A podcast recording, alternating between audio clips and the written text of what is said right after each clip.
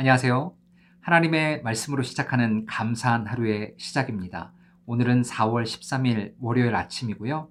오늘 우리 가운데 주신 말씀 예레미야 33장 1절부터 6절에 있는 말씀입니다. 그 말씀 제가 봉독하도록 하겠습니다. 여호와의 말씀이 내게 임하여 이르시되 인자야 너는 내 민족에게 말하여 이르라 가령 내가 칼을 한 땅에 임하게 한다 하자 그 땅 백성이 자기들 가운데 하나를 택하여 파수꾼을 삼은 그 사람이 그 땅에 칼이 임함을 보고 나팔을 불어 백성에게 경고하되 그들이 나팔 소리를 듣고도 정신 차리지 아니하므로 그 임하는 칼에 제거함을 당하면 그 피가 자기의 머리로 돌아갈 것이라. 그가 경고를 받았던들 자기 생명을 보전하였을 것이나 나팔 소리를 듣고도 경고를 받지 아니하였으니 그 피가 자기에게로 돌아가리라. 그러나 칼이 임함을 파수꾼이 보고도 나팔을 불지 아니하여 백성에게 경고하지 아니하므로 그 중에 한 사람이 그 임하는 칼에 제거당하면 그는 자기 죄악으로 말미암아 제거되려니와 그 죄는 내가 파수꾼의 손에서 찾으리라. 아멘. 오늘 본문의 제목을 이렇게 접었습니다. 부활절 이후의 삶. 어제가 부활절이었는데요. 사망 권세를 이기시고 우리를 위해서 부활하신 그 예수님의 이름을 함께 찬양하지 못해서 너무 아쉬우셨죠? 저희도 너무 아쉬웠습니다. 그런데 오늘 본문을 통해서 부활절, 그 하루만 기뻐하고 즐거워하고 그분을 묵상하는 것이 아니라 부활절 이후에 우리의 삶이 어때야 되는지 오늘 본문을 통해서 함께 은혜 나누기를 주님의 이름으로 간절히 소망합니다. 오늘 본문을 보시면 에스겔 선지자는 아주 독특한 이력을 갖고 있었습니다. 오늘 본문 바로 전장인 에스겔 1장부터 32장에 있는 내용을 통해서는요. 하나님께서 에스겔 선지자를 부르실 때 심판 예언자로 부르십니다. 그리고 남유다의 죄를 지적하시고 그 죄로 말미암아 하나님께서 이 말 심판과 여러 가지 것들을 선포하게 하십니다. 그리고 남유다는 실제 그 예언대로 바벨론에 의해서 멸망당하게 되죠. 이렇게 에스겔 선지자는 그의 맡은 바 직무를 다 마친 것처럼 보입니다. 그런데 남유다가 멸망한 후 오늘 본문 33장부터 에스겔 맨 마지막 48장의 내용에서는요. 하나님께서는 에스겔 선지자를 어, 영적 파수꾼으로 다시 한번 부르십니다. 그래서 그 내용 가운데 남유다를 향한 심판과 멸망의 메시지가 아니라 남유다가 회복되고 구원하게 될 것이다 라는 말씀을 선포하게 하십니다. 여기서 나왔던 파수꾼은 여러분들도 이미 그 의미를 다 잘 아실 텐데요. 높은 망대에서 주위를 경계하며 적군이 쳐들어왔을 때 주위 사람들에게 적군이 왔다라는 것들을 알리는 역할을 하는 사람이 파수꾼입니다. 그런데 오늘 본문에 보면 영적 파수꾼에 대해서 이야기를 하고 있습니다.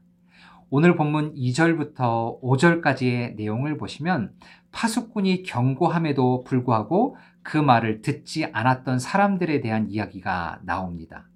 성경을 보시면 적들이 쳐들어올 때 파수꾼이 나팔을 불어 그것들을 경고하죠.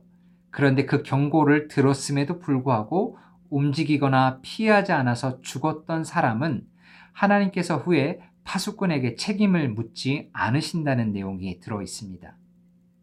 혹 바쁜 우리의 일과 가운데 상처받은 마음 때문에 혹 어두운 우리의 환경 때문에 남유다에게 하나님께서 경고하셨던 그 경고의 메시지를 듣지 않았던 우리의 모습이 혹 있지는 않으신지요?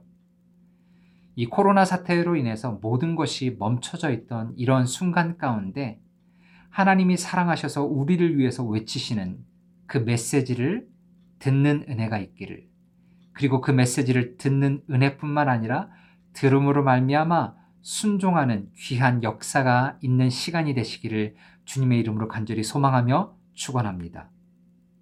그리고 오늘 본문 6절에 보시면 파수꾼이 적들이 쳐들어옴에도 불구하고 경고하지 않는 또 다른 이야기가 나옵니다.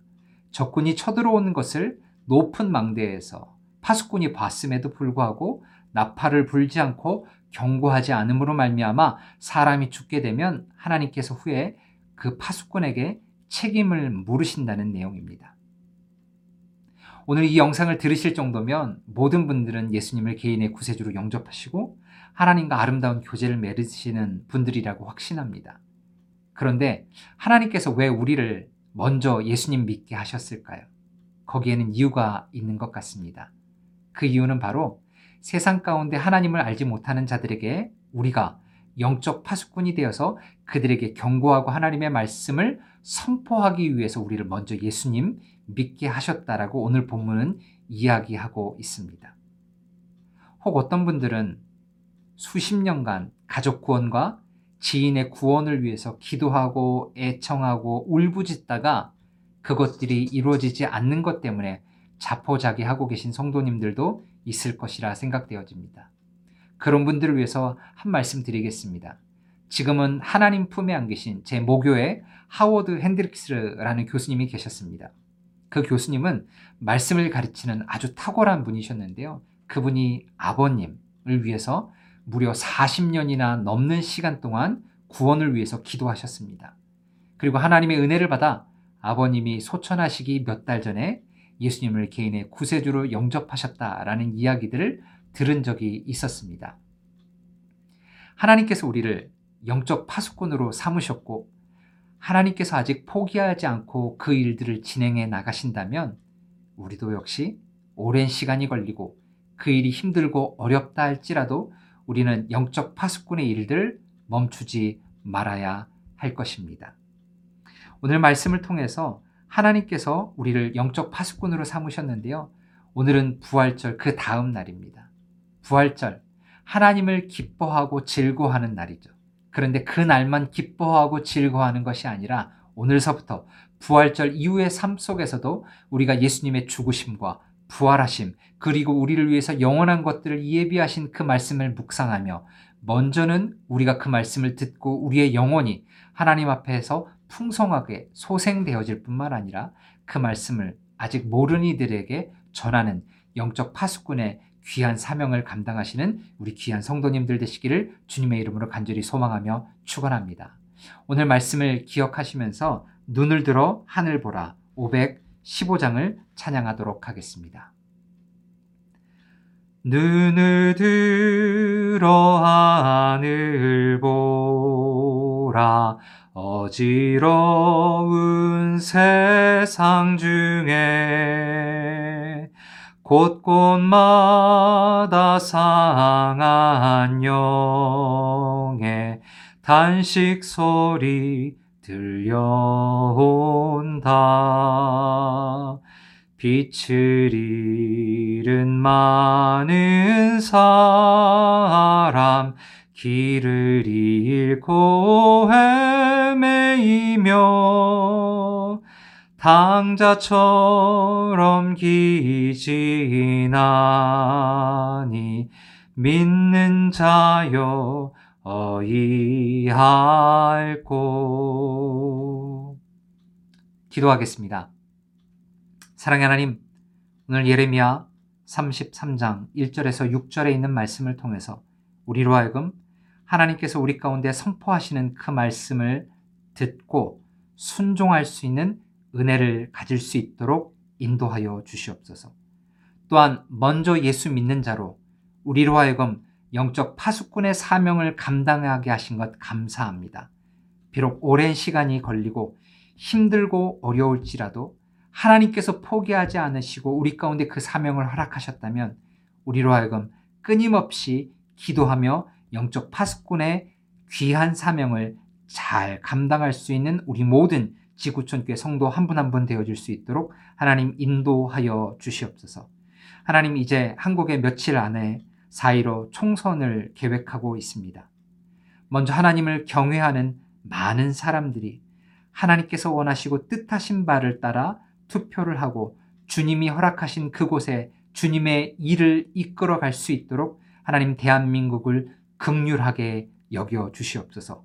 비록 여러 어려운 상황 때문에 미국에 있는 우리가 투표 못한다 할지라도 하나님께서 그 모든 과정 가운데 주인이 되시고 끝까지 한국을 통해서 주님의 나라를 이루실 것들을 기대하며 나아오니 주님 함께하여 주시옵소서.